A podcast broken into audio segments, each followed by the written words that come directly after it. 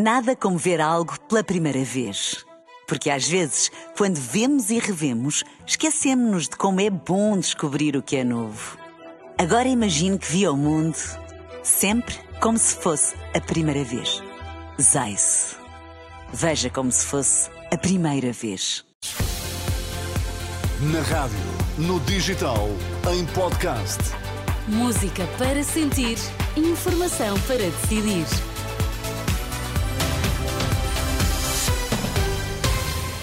Pedro Queiro, boa noite. Vamos às notícias. Em destaque esta hora. Olá, boa noite. A linha Saúde 24 registrou um pico de chamadas por causa dos vírus respiratórios. Morreu Jacques Delors aos 98 anos, era presidente da Comissão Europeia quando Portugal aderiu à CE.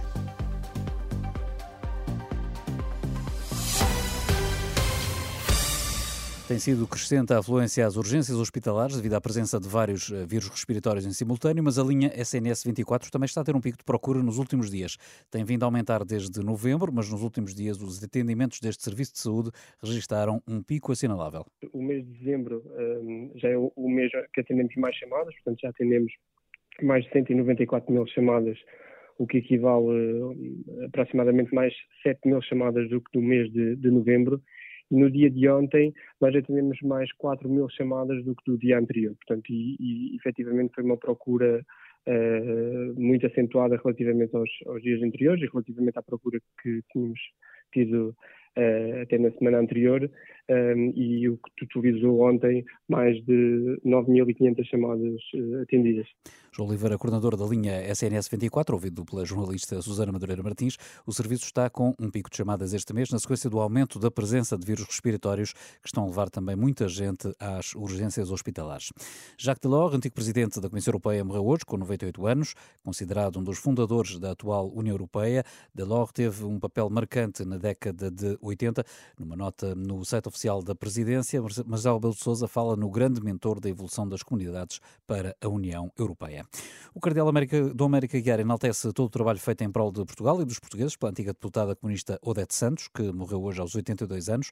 O velório decorre no convento de Jesus, em Setúbal, onde o atual líder do PCP, Paulo Raimundo, recordou Odete Santos pelas suas características combativas e até artísticas. Força, determinação, eh, o exemplo, a dedicação extraordinária, uma mulher de Abril, dedicada às causas de Abril a vida inteira, à sua Constituição, aos direitos, em particular aos direitos dos trabalhadores, mas não só. Um papel único naquilo que é a luta pela emancipação da mulher e uma mulher que depositava toda a sua paixão, a forma de ser na batalha política, na batalha ideológica e também a transportava para a sua vida e até a sua vida dedicada à arte, à cultura.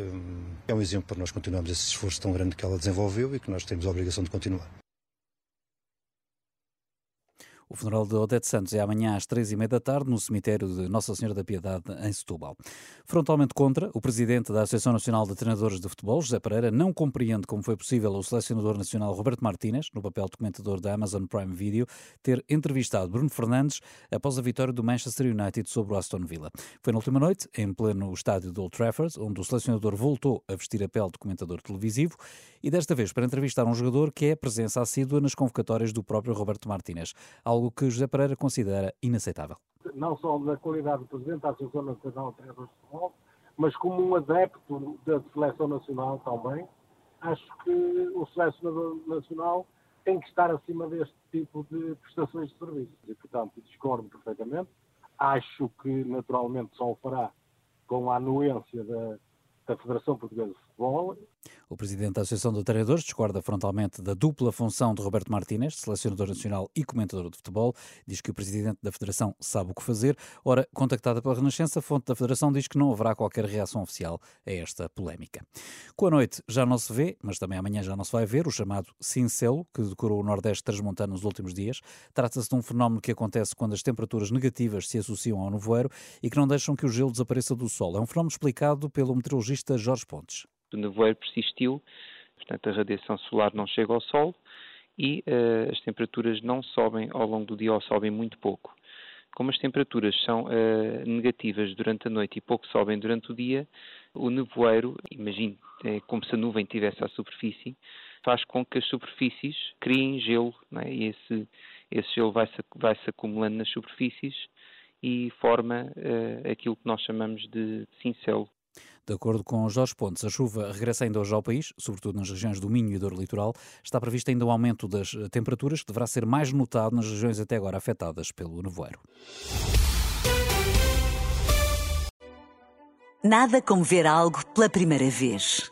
Porque às vezes, quando vemos e revemos, esquecemos-nos de como é bom descobrir o que é novo.